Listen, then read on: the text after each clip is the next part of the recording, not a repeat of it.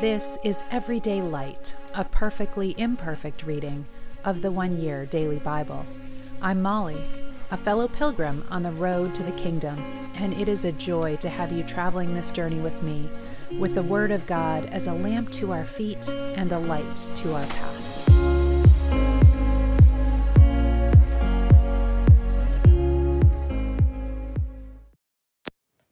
Welcome. This is September 18th, and we are going to start this morning in the Old Testament in Isaiah chapter 28, verse 14, which starts with the word therefore. So we need to look back and see what that is there for.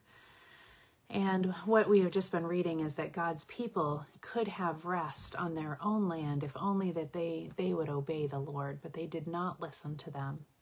Uh, they did not listen to Him. And so they stumble over his simple, straightforward message and will be injured, trapped, and captured. Therefore, listen to this message from the Lord, you scoffing rulers in Jerusalem. You boast that you have struck a bargain to avoid death, and you have made a deal to dodge the grave. You say, The Assyrians can never touch us, for we have built a strong refuge made of lies and deception. Therefore, this is what the sovereign Lord says Look, I am placing a foundation stone in Jerusalem. It is firm, a tested and precious cornerstone that is safe to build on. Whoever believes need never run away again. I will take the measuring line of justice and the plumb line of righteousness to check the foundation wall you have built.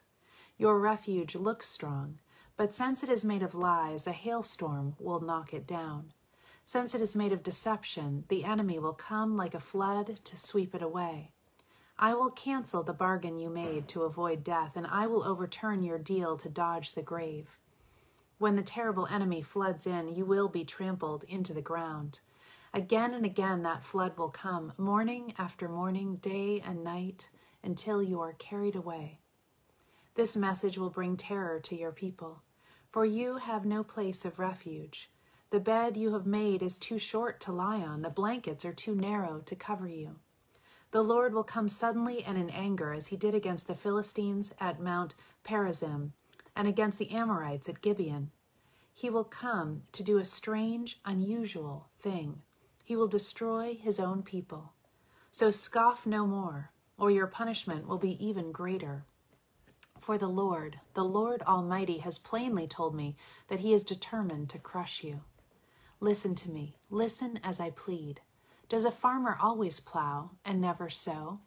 Is he forever cultivating the soil and never planting it? Does he not finally plant his seeds for dill, cumin, wheat, barley, and spelt, each with its own section of his land? The farmer knows just what to do, for God has given him understanding. He doesn't thresh all his crops the same way. A heavy sledge is never used on dill Rather, it is beaten with a light stick. A threshing wheel is never rolled on cumin. Instead, it is beaten softly with a flail. Bread grain is easily crushed, so he doesn't keep on pounding it. He threshes it under the wheels of a cart, but he doesn't pulverize it. The Lord Almighty is a wonderful teacher, and he gives the farmer great wisdom. Destruction is certain for Ariel, the city of David. Year after year you offer your many sacrifices. Yet I will bring disaster upon you, and there will be much weeping and sorrow, for Jerusalem will become, as her name Ariel means, an altar covered with blood. I will be your enemy, surrounding Jerusalem and attacking its walls. I will build siege towers around it and will destroy it. Your voice will whisper like a ghost from the earth where you will lie buried. But suddenly your ruthless enemies will be driven away like chaff before the wind. In an instant, I, the Lord Almighty, will come against them with thunder and earthquake and great noise, with whirlwind and storm and consuming fire. All the nations fighting against Jerusalem will vanish like a dream.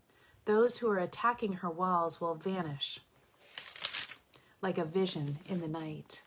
A hungry person dreams of eating but is still hungry. A thirsty person dreams of drinking but is still faint from thirst when morning comes. In the same way, your enemies will dream of a victorious conquest over Jer- Jerusalem, but all to no avail. Are you amazed and incredulous?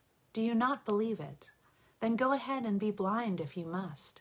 You are stupid, but not from wine. You stagger, but not from beer. For the Lord has poured out on you a spirit of deep sleep. He has closed the eyes of your prophets and visionaries. All these future events are sealed, a sealed book to them. When you give it to those who can read, they will say, We can't read it because it is sealed.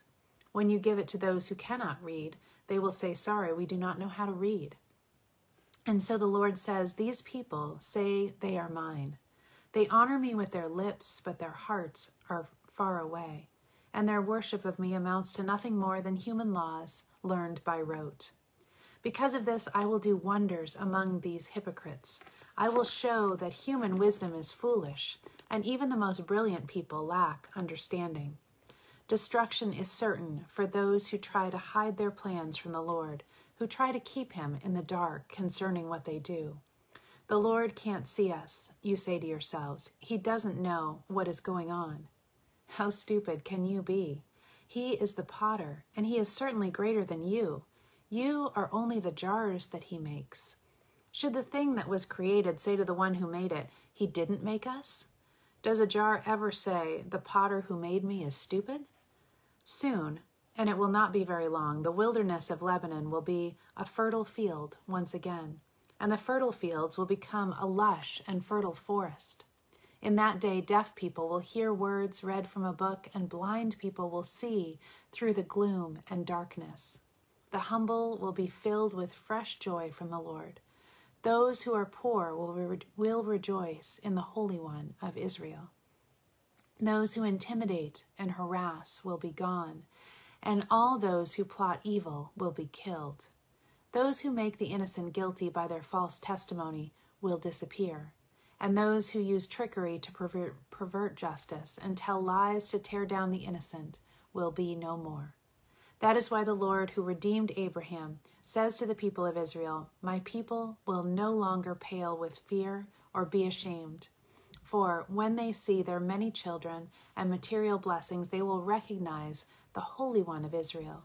They will stand in awe of the God of Israel. Those in error will then believe the truth, and those who constantly complain will accept instruction. Destruction is certain for my rebellious children, says the Lord. You make plans that are contrary to my will. You weave a web of plans that are not from my spirit, thus piling up your sins. For without consulting me, you have gone down to Egypt to find help. You have put your trust in Pharaoh for his protection. But in trusting Pharaoh, you will be humiliated and disgraced. For through his power, though his power extends to Zoan and Hanes, it will all turn out to your shame. He will not help you even one little bit. Look at the animals moving slowly across the terrible desert to Egypt donkeys and camels loaded with treasure to pay Egypt's aid. On through the wilderness they go, where lions and poisonous snakes live. All this, and Egypt will give you nothing in return. Egypt's promises are worthless. I call her the harmless dragon. Now go and write down these words concerning Egypt. They will then stand until the end of time as a witness to Israel's unbelief. For these people are stubborn rebels who refuse to pay any attention to the Lord's instructions. They tell the prophets, Shut up, we don't want any more of your reports. They say, Don't tell us the truth, tell us nice things, tell us lies. Forget all this gloom. We have heard more than enough about your Holy One of Israel. We are tired of listening to what he has to say. Galatians, starting in verse 23 of chapter 3. Until faith in Christ was shown to us as the way of becoming right with God, we were guarded by the law. We were kept in protective custody, so to speak, until we could put our faith in the coming Savior. Let me put it another way the law was our guardian and teacher to lead us until Christ came. So now, though through faith in Christ we are made right with God, but now that faith in Christ has come, we no longer need the law as our guardian. So you are all children of God through faith in Christ Jesus. And all who have been united with Christ in baptism have been made like him. There is no longer Jew or Gentile, slave or free, male or female. for you are all Christians. You are one in Christ Jesus. And now that you belong to Christ, you are the true children of Abraham. You are his heirs, and now all the promises God gave to him belong to you. Think of it this way if a father dies and leaves great wealth for his young children, those children are not much better off than slaves until they grow up, even though they actually own everything their father had. They have to obey their guardians until they reach whatever age their father set. And that's the way it was with us before Christ came. We were slaves to the spiritual powers of this world, but when the right time came, God sent his son, born of a woman, subject to the law. God sent him to buy freedom for us, who were slaves to the law, so that he could adopt us as his very own children. And because you Gentiles have become his children, God has sent the Spirit of his Son into your hearts, and now you can call God your dear Father. Now you are no longer a slave, but God's own child. And since you are his child, everything he has belongs to you. Before you Gentiles knew God, you were slaves to so called gods that do not even exist. And now that you have found God, or should I say, now that God has found you, why do you want to go back again and become slaves once more to the weak and useless spiritual powers of this world? You are trying to find favor with God by what you do or don't do on certain days or months or seasons or years. I fear you. Fear, I fear for you. I am afraid that all my hard work for you was worth nothing. Dear brothers and sisters, I plead with you to live as I do in freedom from these things, for I have become like you Gentiles were, free from the law. You did not mistreat me when I first preached to you.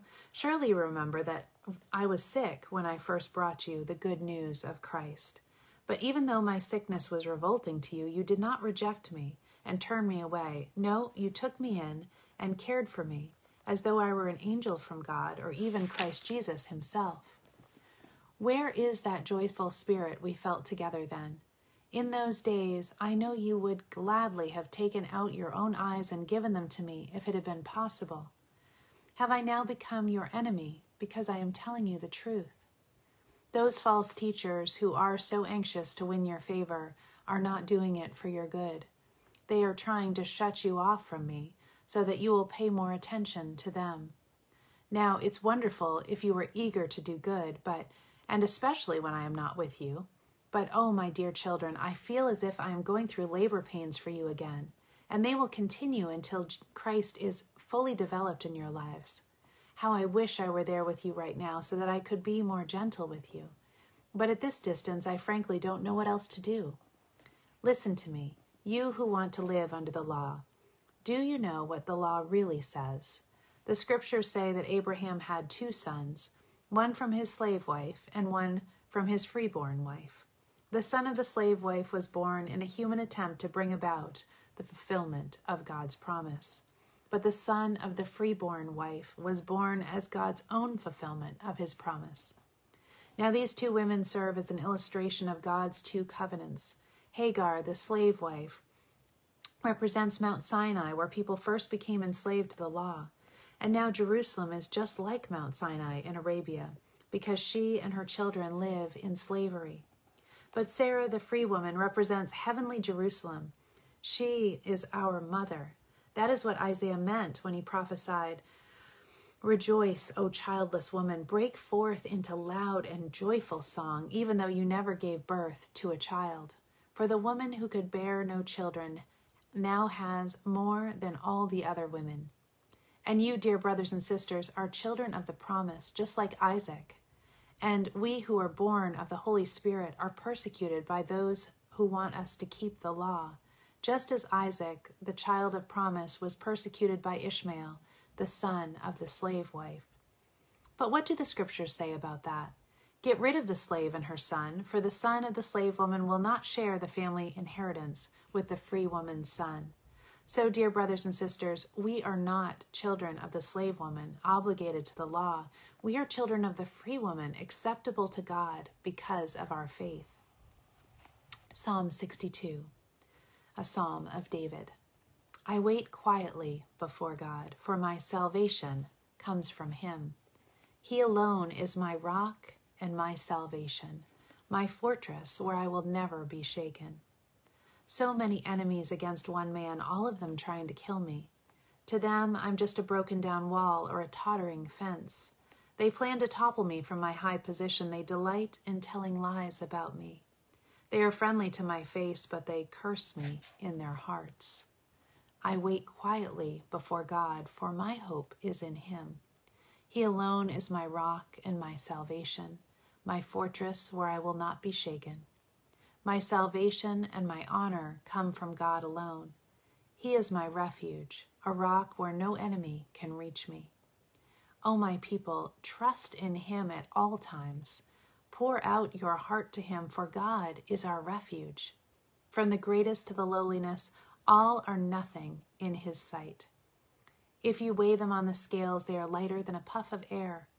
Don't try to get rich by ex- extortion or robbery.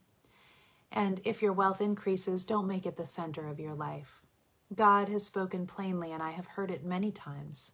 Power, O God, belongs to you. Unfailing love, O Lord, is yours.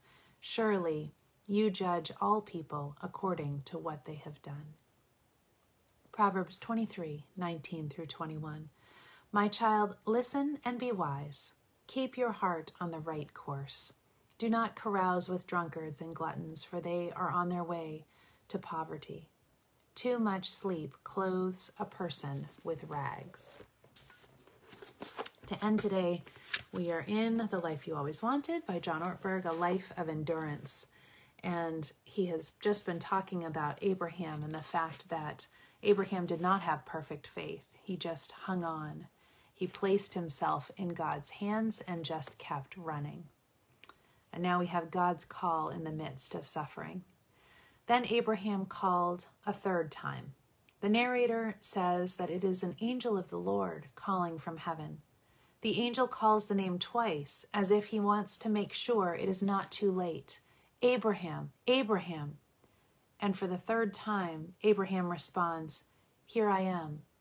He might well add, I will not run, for I have nowhere else to hide. I have nothing else to give. You have nothing left with which to hurt me. Here I am. And finally, the voice speaks Do not lay your hand on the boy or do anything to him. And in an instant, Abraham has given back his laughter, his dream, his son. He is not given everything. He doesn't see the fulfillment of his dream, not nearly. He is counted by the writer of Hebrews among those who did not receive what was promised. He just hangs on. Suffering alone does not produce perseverance, only suffering that is endured somehow in faith. I pray that the Lord will increase our faith today, that we might endure well in suffering. Love you all. Have a beautiful day.